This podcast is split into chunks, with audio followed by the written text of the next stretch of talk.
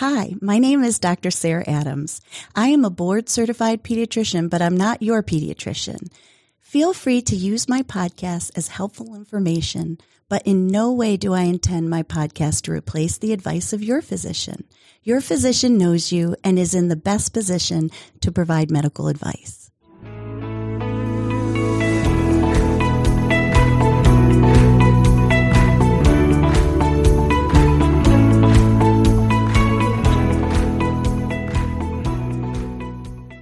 And welcome to Growing Up with Dr. Sarah. So, I'm going to talk about today something that I see quite a bit in my office, and um, hopefully everyone can relate, and that's concussions. And, you know, sometimes it's hard to de- decipher like what's a concussion, but basically it's, it's a type of brain injury and it's basically a, an injury that kind of affects the way your brain works. So it can happen from any kind of bump or blow or any kind of jolts to the head. And basically what's happening when you have a concussion is these events cause the head and the brain to move back and forth pretty quickly, causing the injury.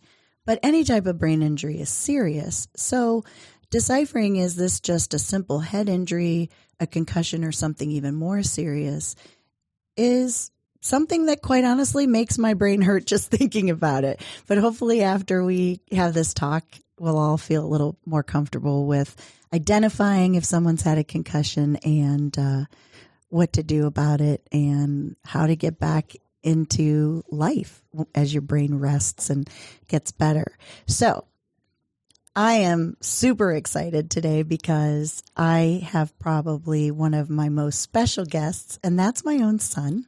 His Thank name, you. hello, Ben. His name is Ben Adams, and he good to is, be here. It's good to have you here.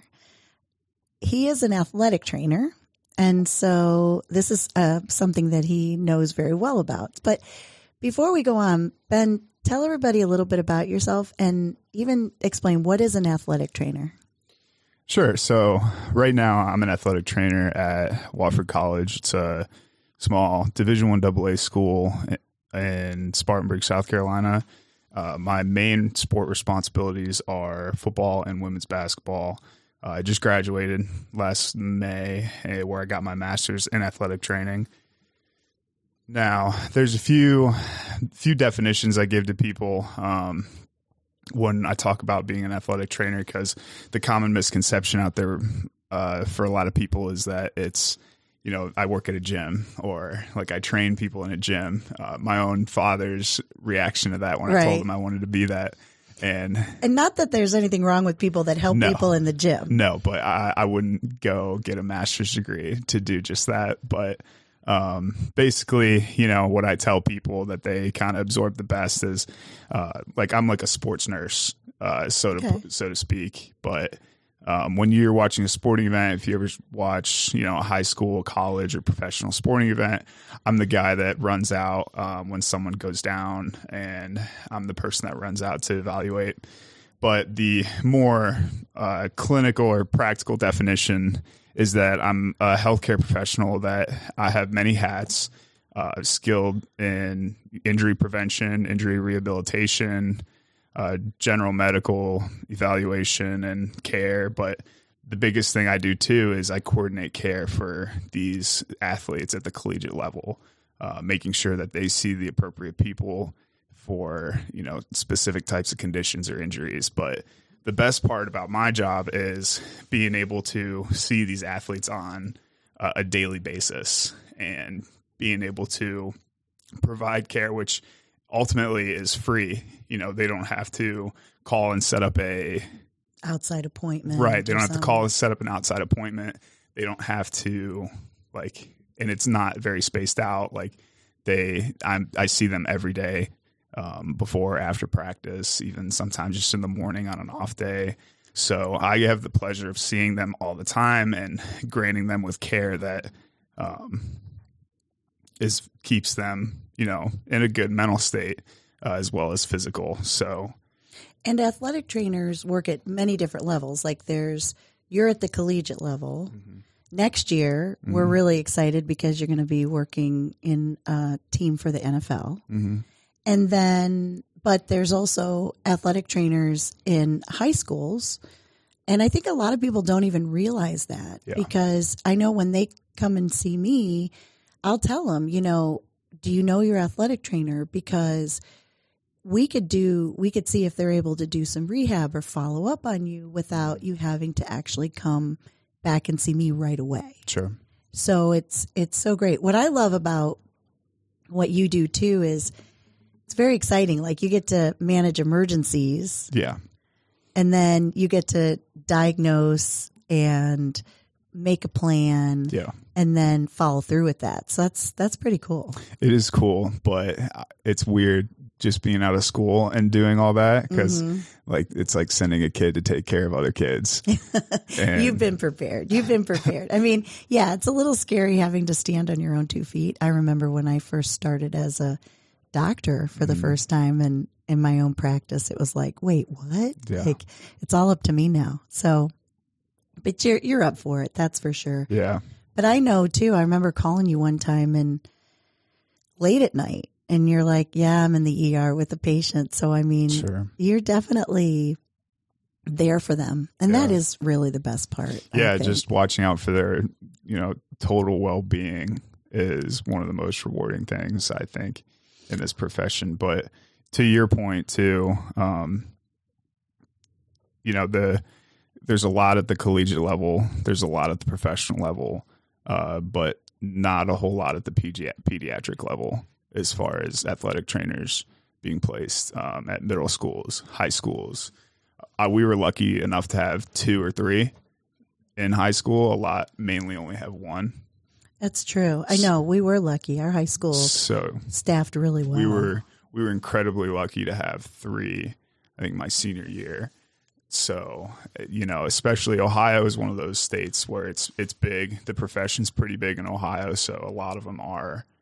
There's a lot employed at those secondary settings and pediatric settings, but I know like Kentucky is not as lucky. And at one point, I think when I graduated from undergrad, they were at like a sixty percent they Oh. like sixty percent of schools down there did not have an athletic trainer, and that's scary, especially when we talk about um, a lot of these more severe concussion cases. Well, yeah, because I mean, obviously, I'm a little biased because that's I take care of you know newborns all the way through 21, but you know these kids and from I mean, a lot of kids start sports at a very early age, which is great. I want them to be active. I think that's awesome, but at the same time, they're developing. Their brain is developing.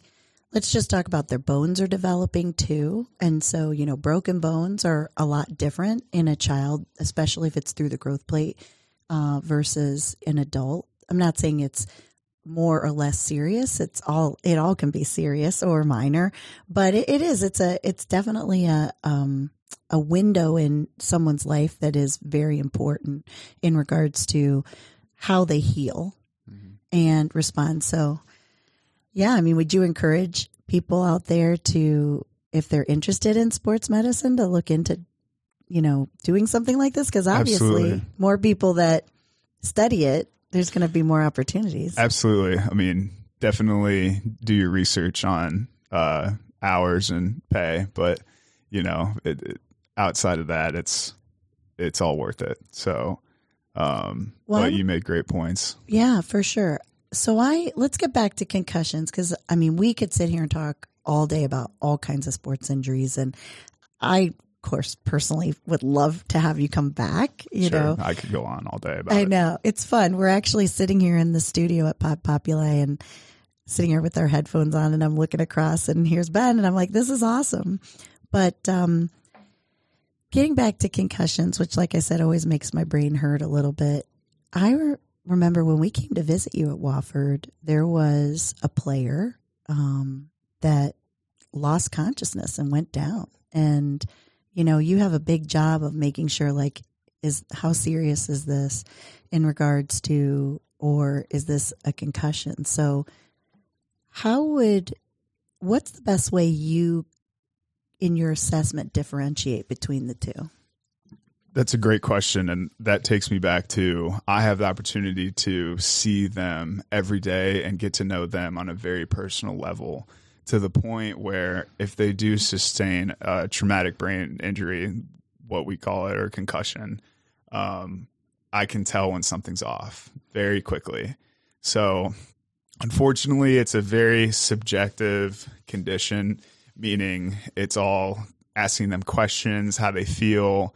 Um, there is a little objective assessment, like testing balance, testing memory, uh, recall, things like that. But there's no real test. Like, you can't do like a can't do like like an, a scan, right? I mean, you can no, rule out things in a scan, but you're not sure. Gonna, but there's no like physical test that you can like put your hands on and be like, oh yeah, this this is concussion. But um, there's so we really err on the side of caution on like even if they like a headache following a hit to the head is enough for us to be like, okay, you're done for the day. Now our that's our protocol is if they report symptoms, um, they are done in the moment and they can't return. But we have different assessments. We have one on the sideline, and then we'll do one kind of just to clear them. But after the game, we'll do a full evaluation. So, but like I said, it's really all just objective, and you know, asking them questions. What what are your symptoms? Um, there's hundreds. So, what do you what do you think is the most common? I mean, I know I can give my feedback on that too, but um, sometimes it doesn't always you know, the symptoms don't always happen right away. Mm-hmm. So after a head injury, I usually recommend look, you for at least 48 to 72 hours, you need to monitor them. Yeah. And sometimes it is purely just a bump in mm-hmm. the head and doesn't need an ER visit sure. or doctor visit. But what are some of the symptoms that people should be looking out for where they're like, okay, I think that we need to get this checked out? So to follow up with that question, I think the biggest thing people should know is no concussion looks alike. Yeah, with how point. many symptoms there are um, and the different parts of the brain it can affect, it really kind of changes what how different concussions will present themselves. Uh, obviously, but I will say headache is the most headache common. and headache and dizziness is are probably the two most common. Um, but other things to look out for just confusion, nausea, uh, vision disturbance, poor balance, um, difficulty memorizing things, concentrating, feeling foggy, trouble sleeping. Another big one too, sensitivity to noise and light. Oh yeah, that's a big one. Yeah, and irritability, mood changes. I've been in situations where guys have gone from uh, crying to laughing oh. to crying and it's like all flips and that's kind of when you know like all right buddy you're done but yeah. uh, and that's where you said like getting to know them you yep. know when their personality exactly. is different you know when they're acting different and it's the same way for parents too i mean sometimes when i do an evaluation in my office i'll say hey from zero to six which means like zero means they're so they're ex- or actually i think i flipped that six means oh, that they right. are just like they are all the time. Yeah. And zero means that they're like totally off. So to go back, sorry to interrupt, but to it's go okay, back no, to good. go back into your point of like our assessment, um, that's why we do baseline testing. That's why it's so important. Say you don't know this person that well on like a personal level. Um, we do baseline testing of symptoms and all that objective scoring that we do that is helpful so that when they do sustain a traumatic brain injury, we take them through the exact tests that we took them when they didn't have the traumatic brain injury. And then we compare those results and we see, okay, they're off here. Mm-hmm. Something's like they're not really matched up. So we use that in the process of um, ruling them out and as well as bringing them back. Uh, so and and that's a way to kind of tell if they're improving or even getting worse. 100%. But I think it's really important to know that about these symptoms, especially because um, at a younger age, like a lot of them aren't reported. A lot of concussions aren't oh, reported because they don't they don't know. They don't realize it's concussion. Yeah. They're like, oh, I just got my bell wrong. Yeah. So I think that's important as well as, you know, red flags. You know, those are typical. The ones I listed are pretty minor and common, but Um, especially if you have a child that stays with you. Um, I, it's it, it's weird because it's so much different at the high school level versus the college level. Yeah. Oh, I'm sure because they're not home. Right. High I school mean- level is a lot easier because you have parents to kind of watch for them. And but if you have a child, I would that just sustained a traumatic brain injury. Uh, the biggest things to look out for too are, you know, those those symptoms, but also an increase in those symptoms. Um, Yeah. Such like as the worst headache ever. repeated vomiting, yeah, and if like the headache just gets like worse and worse over time. Um, inability to recognize people or other places. That's right. That, Yeah. That's. I mean, these these seem obvious, Sure. but you really have to pay attention, right? Yeah, slurred speech or inability to speech, seizures, uh, decreased level of consciousness. But uh, the the repeated vomiting is a common one. Like they can like throwing up once or twice is okay. That'll happen. But if it just keeps going, then it's time to go to the ER call nine one one. But Yeah. I will. Sorry, go no, ahead. no. Go ahead. I didn't want to interrupt. It, it's kind of sinister in my head. Some of them. Sometimes concussions are funny. Like I said, seeing like kids with those mood swings because most of the time they're harmless. Like yeah. um, they'll be okay. They'll rest. They'll get, you know, a few days off. Sometimes, you know, a couple days off from school. Like, fantastic. But it's uh, Well, you don't. You know, they are scary. if you've listened to my podcasts, I tell a lot of stories about you and Sure. Gabe, and it's always fun because in some ways you guys are a lot alike, and in some ways you're so different. And I remember you had a concussion in high school in football, probably more than one, but one I can remember. And uh, you know, when I told you, "Hey, you're going to have to like lay down and rest and can't go to school, can't read, can't do that. You were like, okay, Yeah. I can do that. But then when you told me I can't hang out with friends, yeah, that's true. then that's when I was like, yeah, can't play true. football. It's like now I was. But I That's will, where I got upset. yeah, I will say though, Gabe had a concussion and he had it from playing football, but he was already in college, so he was not at home. Sure. And I'm pretty sure he didn't. Sorry, Gabe, but I'm pretty sure you didn't listen to everything that you were supposed to do. Yeah, I won't call him out because this is a HIPAA friendly podcast, but um, that's absolutely right. That's like I said, it's much different. Handling concussions are much different at a high school level compared to the collegiate level because high school level you can kind of talk to the parents and um, But either can be Educate them. serious, though. sure either can be serious, but you know, like I back to the you know you expect kids to take care of kids. So in college, you got to tell uh, that athletes' roommates, like, okay, here's the deal. You got to educate them. And the biggest thing, just, you know, not drinking alcohol and just staying away from phones. Um, kind of segue in, into the uh, return to play, return to learn, and just the active rest. But the biggest thing I always say is you got to rest your body. Yeah. And you know, here's the point. It's really not it's really about if you want to recover sooner, which Absolutely. everybody does, you you've got to do what you've got to do in order to do it. It's not a punishment, but it's really about look, you're more likely to be back into your sport, back into your activity, back at school if you follow the steps Absolutely.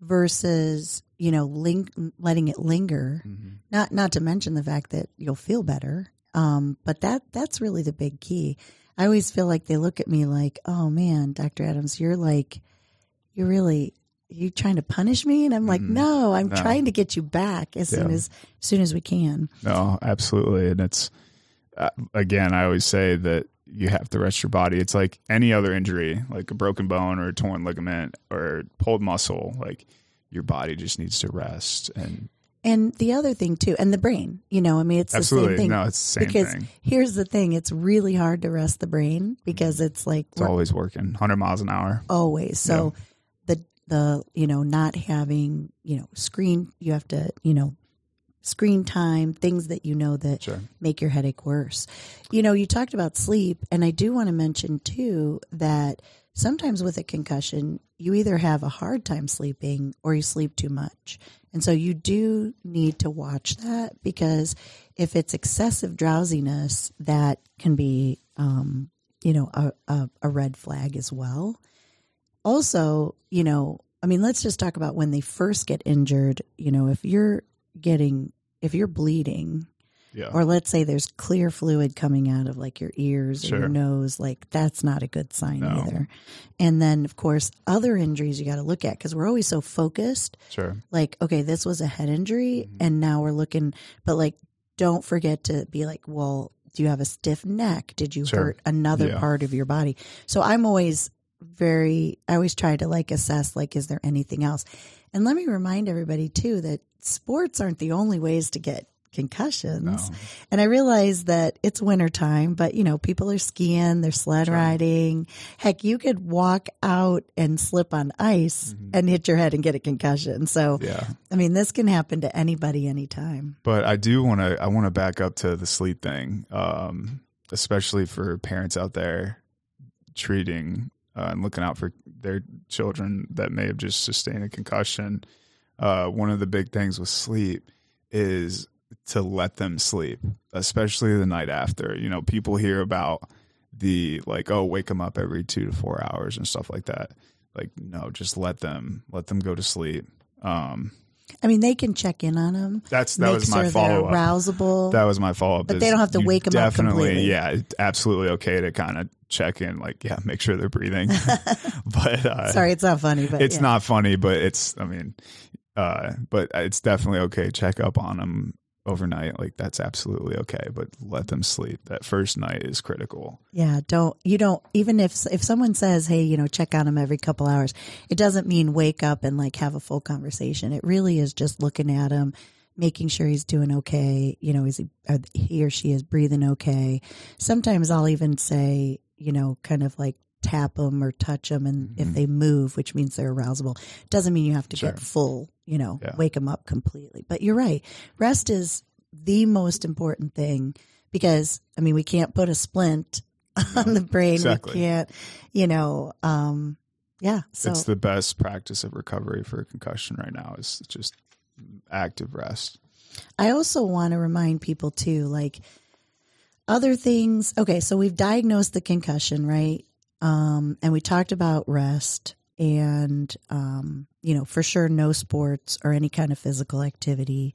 You want to get at least eight to 10 hours of sleep at least, but also, you know, watch how much pain meds you're, you're using. So, you know, for example, if you're going to use Tylenol, make sure you use it at the guidance of a big one. your, you know, trainer or provider. And, um, because you don't, you also, you want, I mean, obviously we want to feel better. We want our kids to feel better, but you don't want to mask anything either. Mhm. So just giving it to them around the clock is, is really not recommended. So, and I'll tell you why. Um, I always say when I send kids home, uh, or send athletes home, the biggest thing is you want to avoid, you know, Tylenol and ibuprofen.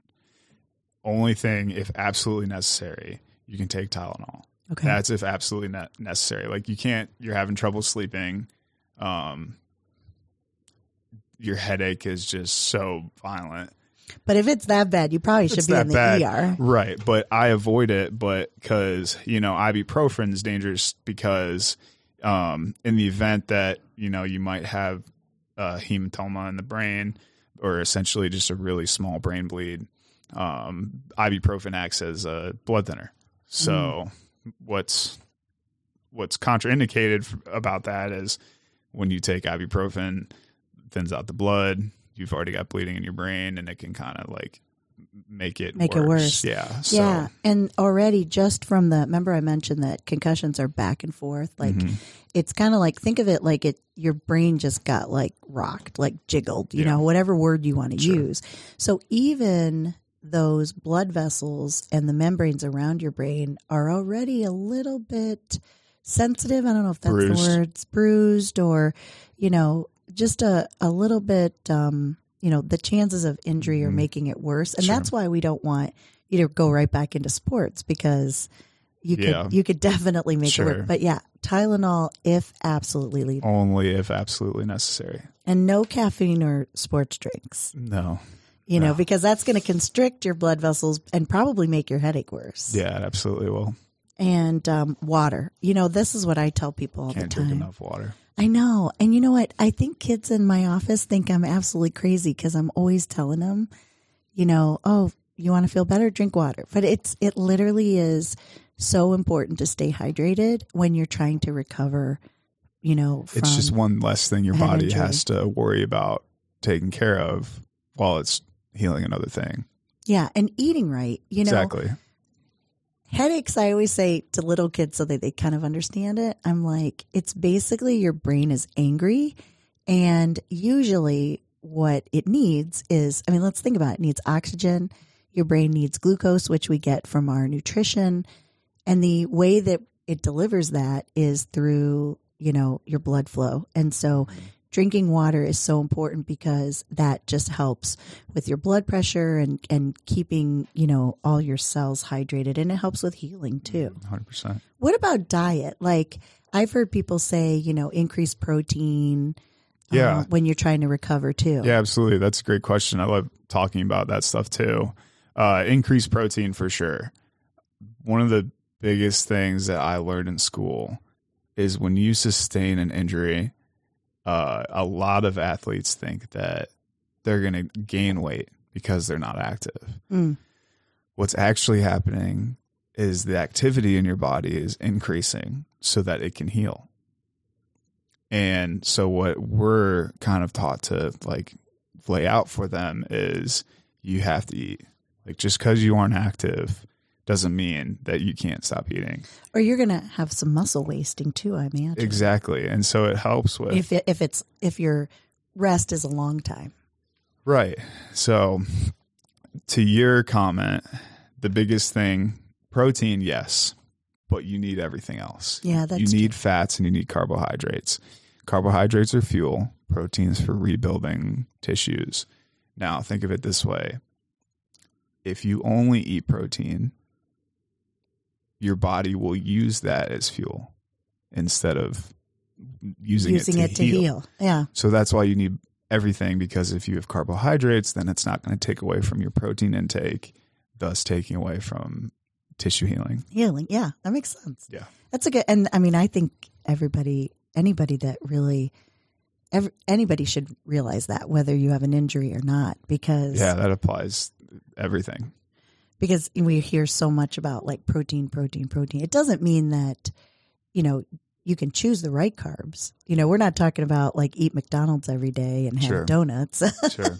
you know because no. that's not going to heal either what about um okay so you know i usually tell people too like look you know limit your screen time tv video games cell phone you know you really have to be careful about that um and then also driving like no driving so if you're a driver so if you're you know student or your child is a driver they really shouldn't be driving until they actually have successfully returned to their sport. So I'm going to segue. Yeah, from that is, um, and we don't start returning them to sport or school until the first step is all their symptoms have subsided.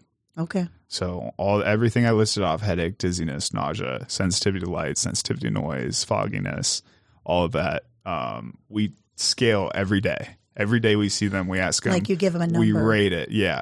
So like one to ten, and it's just each day you do that, and then until they hit zero, is when like all right, you feel good. They have to go 24 hours asymptomatic, not having symptoms, and then once that's the case, we slowly bring them back to their return to play. Um, but before you return to play, you have to return to learn. That's right, because they are student They're students first. Yeah. Yeah. Uh, you start with light reading at Okay. home. We encourage uh, 15 minutes on and off, Okay. like a little bit the first day, and then slowly pick it up the next day. And then, like day three, you do like a half day of class. Like Okay. you do, you do one class, uh, maybe two. And if you feel good, go to your third. That's another good thing about high schools is high schools have like they have these training rooms, they have uh, nurse's office, counselor offices. So they have a place to go if, like, say, symptoms kind of start to arise. Um, we give them a place to go to rest or put some sunglasses on, just put your head down. Like you can listen to the lecture. But so there's a lot of tricks and ways of getting around it uh, while keeping them in school. And sometimes I'll tell them too, like, look, if you're in the band, Yeah. you know, you I would that wouldn't Yeah. be my first class back, No. you know, because Good point. I never thought about that. yeah, because of the noise and um, in some situations too, like lunch, you know, the lunchroom, you might want to Sure. initially eat, you know, especially on those days that you're going for a full day, Yeah. eat, you know, where it's quiet. Gym class, No playing gym. dodgeball. Yeah. Yeah, no get- gym until you you've been, you know, released to play, you know, any kind of sport. Yeah. But yeah, the biggest thing is return to learn before return to play. And for both of those, essentially, you want to do those things progressively. You don't want to No, run right. Okay. Okay. You all right? Symptoms gone. Okay, go do a full Yeah. day of school. Okay, symptoms are gone. Okay, go do a full practice with No. contact. No. No. So even when they're feeling good, it's a gradual return, um, and that starts with return to with return to learn. But they do kind of overlap. Uh, if they are asymptomatic and back in school, first day for physical activity, they'll maybe bike or walk on the treadmill for ten minutes Okay, just light aerobic. light activity. aerobic. And there's good research out there that says um, even for like when they have very minimal symptoms, like their headaches or their symptom score is say within three or four. Uh, there's good research that say says that light aerobic activity is beneficial for recovery. Now, that's not go run two miles. No. just go walk around the block. Yeah, very very light. Very light. And this isn't part of the return to play. This is basically just kind of part of the return to learn and gearing up towards whether you're ready to start the return to play. Exactly. It's the best way to gauge how someone's going to respond to that load before putting them in it. Yeah, for sure. I think, um, it, you know, and again, going slow and, you know, or it, at, everybody's different. Like you said, everybody's concussion is different. Mhm. Everybody's recovery is different. Everybody's return to learn or return to play is very different. Yeah, And it's not always like related to how severe sure. your injury was. It, it really is just look, we're gonna Person test to it out. person, yeah. we'll test it out and see how you do. And I will say too, especially for a pediatric population, concussions do take longer. You oh, know, in the younger kids. in the younger kids is you know they're I wonder why that is. I I think it's a de- I think it's a developmental thing. Probably. I think it's because like they're still growing. Um, yeah, I mean the but brain more isn't fully developed till they're like Yeah. twenty five, twenty six. 25, 26. I, I want to. I, I think that's the case. I'll have to do more research, but that's and that's definitely a fact that it's possible for pediatric injuries to take longer. So don't fear. That's why I say that. Well, and and it's it's true. Like we talked about even broken bones. It it is Right. different. Yeah. And their energy requirement, Mhm. like my thoughts would be that their energy requirement is very different than an adult. Also, some kids, you know, like I, I know I've had kids in my office that had a head injury that are like two years old. Mhm. And I'm like, well, we need to, you know, I tell them about the rest and stuff. And they're like, really? I'm not sure I'm going to be able to, you know, Mhm. keep him from bouncing off the walls. Yes, but there's so, I mean, I'm sure there's a lot of factors in there. a ton of them. So how, how long then, then at what point are you like, okay, now we're going to actually do the different stages to return to play? Like how long would you give the school and kind of the light aerobic activity before you would consider, So I or I guess it depends. That's what I'm saying. I take it on a day to day basis. It's not a, I never tell a coach or player like, oh yeah, I, I expect you'll be fine in five days. No, don't days." ever. What It's is a- it? Under under promise, under over promise, deliver. over deliver. yeah, Exactly. So I, I always tell them it's a day to day. Like I'm not looking two days ahead. I'm looking at today. And if today goes well, then tomorrow will be a good day too. So there's really no timeline, but the return to play process, if everything goes smoothly, is roughly around five days. So let's let's start talking through the stages. So Sure. what what's the first stage? Yeah. So stage one, light activity. Uh, light aerobics. People have different what we just talked right. about. People have different policies. Some people will do um, like a light jog or like a light walk, and they'll do 5, 10, 15. So it's really it really varies place to place, but that's the first day is that light activity, and then day two you pick it up. You might double that time. Um, you go to like 20 minutes jogging on and off, or 20 minutes on the bike. Uh, so then it, you start to increase that aerobic activity. the heart rate. Yeah, you start getting the heart rate. And then at this point, at this point, like stage three, you start doing sprints. You start really going through like a lot higher. Um, But at this point, we're not talking like I want to mention too, excuse me, is stage 2, you're not lifting yet. No. You know, you're not No, no, no. weightlifting, you're not jumping, you're not running hard. You're just Correct. You're just still doing a low activity, Yeah. but you're increasing a little bit more of the aerobic Correct. And then when you get to stage 3, again, no impact. No you know, impact. so it's more No. it's more intense, more moderate activity, Yeah. I would say, especially if it's in their sport. Like, Yeah. like what would you give me an example of like a sport that would like if somebody was playing basketball for Sure. like and you were okay, they they passed, you know, the light exercise. Now what would you tell them to do in stage 3? So this is the sprint. This is the sprints I was talking about. We get into you know during practice or um, basketball or football. You know, we'll take them out in the field or onto the court and we'll run sprints. We'll go like fifty percent effort to seventy five percent effort to call it sub ninety, um, and then eventually full hundred percent speed. That's day three. Now it's not still not a very long time. You're not doing it all practice. You're doing it um, maybe 10 minutes you Okay. splitting it up into 15 but the what's interesting about this point is those first couple days are more of recovery but when you start hitting stage three the more aggressive stage you're more trying to provoke symptoms To see if they're going to have to make sure they're not going to come back Right. And so now l- let's back up for a second Sure. um, say we're on day three and they start doing sprints first two days went great Yeah. we're on day three the headache starts to come back Uh-oh. Okay. Uh oh. Yeah. you. That's when you terminate activity. and You said, "All right, just go, go chill. Like let's let's relax for a second, and then you start the same day tomorrow.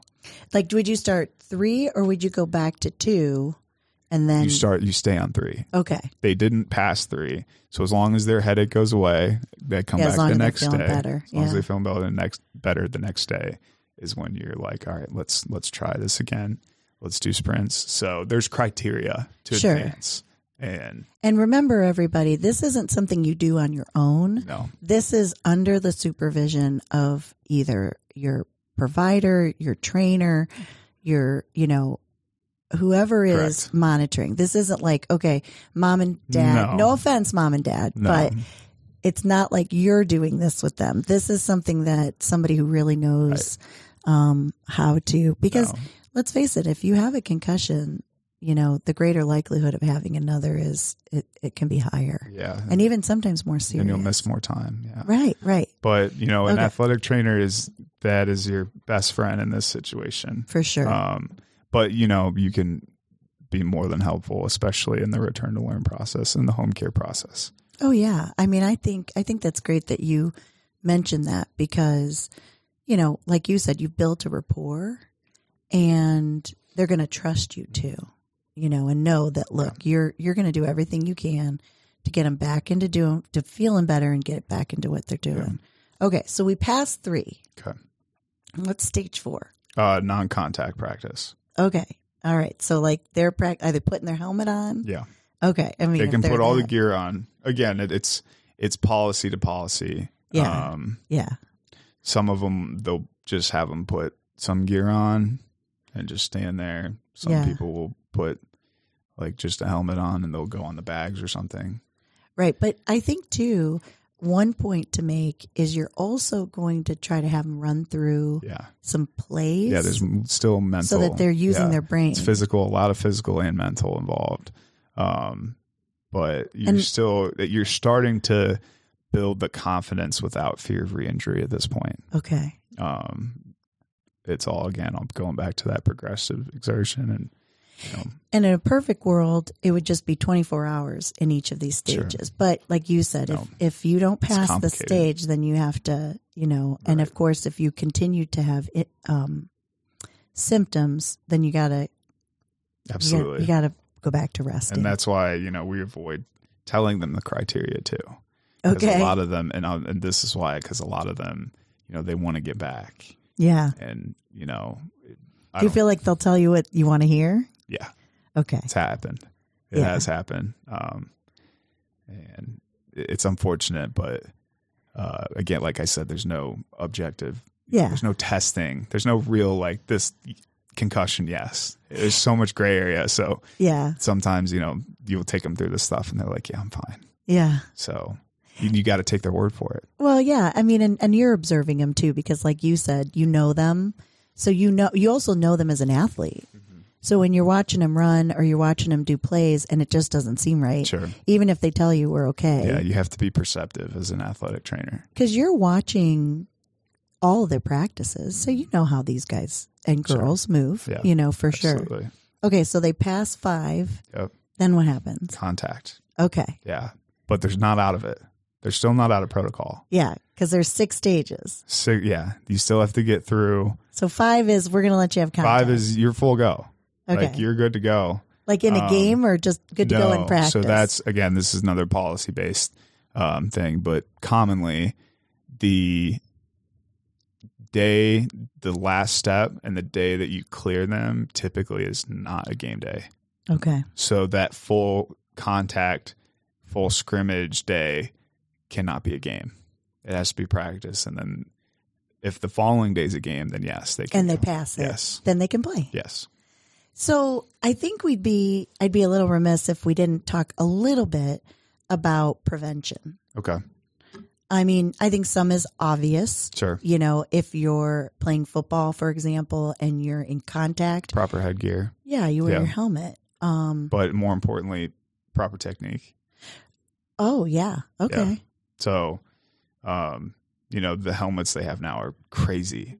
They're unreal. Um, especially like you, like with, you with you mean like with impact and stuff like just that? Just the technology now. Yeah, these helmets are insane compared to when I played, which wasn't that long ago. But it's just like it's skyrocketing the advancement of some of these equipment. But uh, especially, and it's helpful for us too because you know if there's a case where uh, an athlete becomes unconscious, you know, our standard protocol is to remove equipment, and not only are these helmets doing a better job of preventing concussions, but They're easy to remove. they're allowing us to become to remove them a lot Wow. easier. Yeah.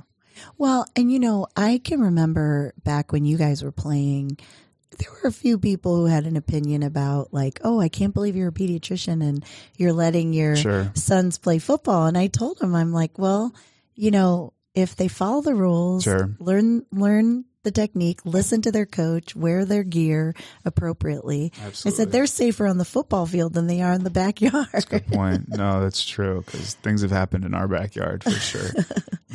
Well, and and but there are other things like, you know, wear a helmet when you ride your bike or if you're on a scooter or you're skateboarding. Um there's I I like to say, you know, use your head and and wear your gear. Yeah. You know, and wear it appropriately. Absolutely. Skiing, for example. I mean, there's 100%. so many things that we can prevent you know these concussions by just taking a very simple act of using your head Absolutely. and wearing the helmet. Most definitely. Well, I, I really appreciate you coming today. Yeah. And, uh, I could go on about this. oh, I know, hours. I know, because every situation is unique too. Mm-hmm. And, um, and so I really want to tell everybody out there that find out about your school and if they have an athletic trainer, because it amazes me how many people don't even know Yeah. that there are trainers, you know, athletic trainers at their school, whether mm-hmm. it's even at the college level. Yeah. And find out because they really can be such an amazing asset for you. Absolutely. And I'll leave that, you know, with three points or a couple. And one is that, you know, we're so skilled and trained in that area with concussions. So just trust us. Yeah. You know, we're the point person. Um, communicate with us. Um, Two is, you know, be educated on this topic, be aware of the symptoms, be aware of the red flags. And three is the biggest thing. This was big for me too, especially when I had one, is tell them why. Tell them why they can't go hang out with their friends. Tell them why they can't play right now. Tell them why they have to sit in a dark room and do nothing. Like give them these reasons. And the biggest thing is so that one, you can recover quicker and go back to doing what you love. Absolutely. Thank I couldn't be more proud of you. Thank you. this is uh, so awesome. Any anything else you want to mention before we wrap it up? oh, thanks for having me.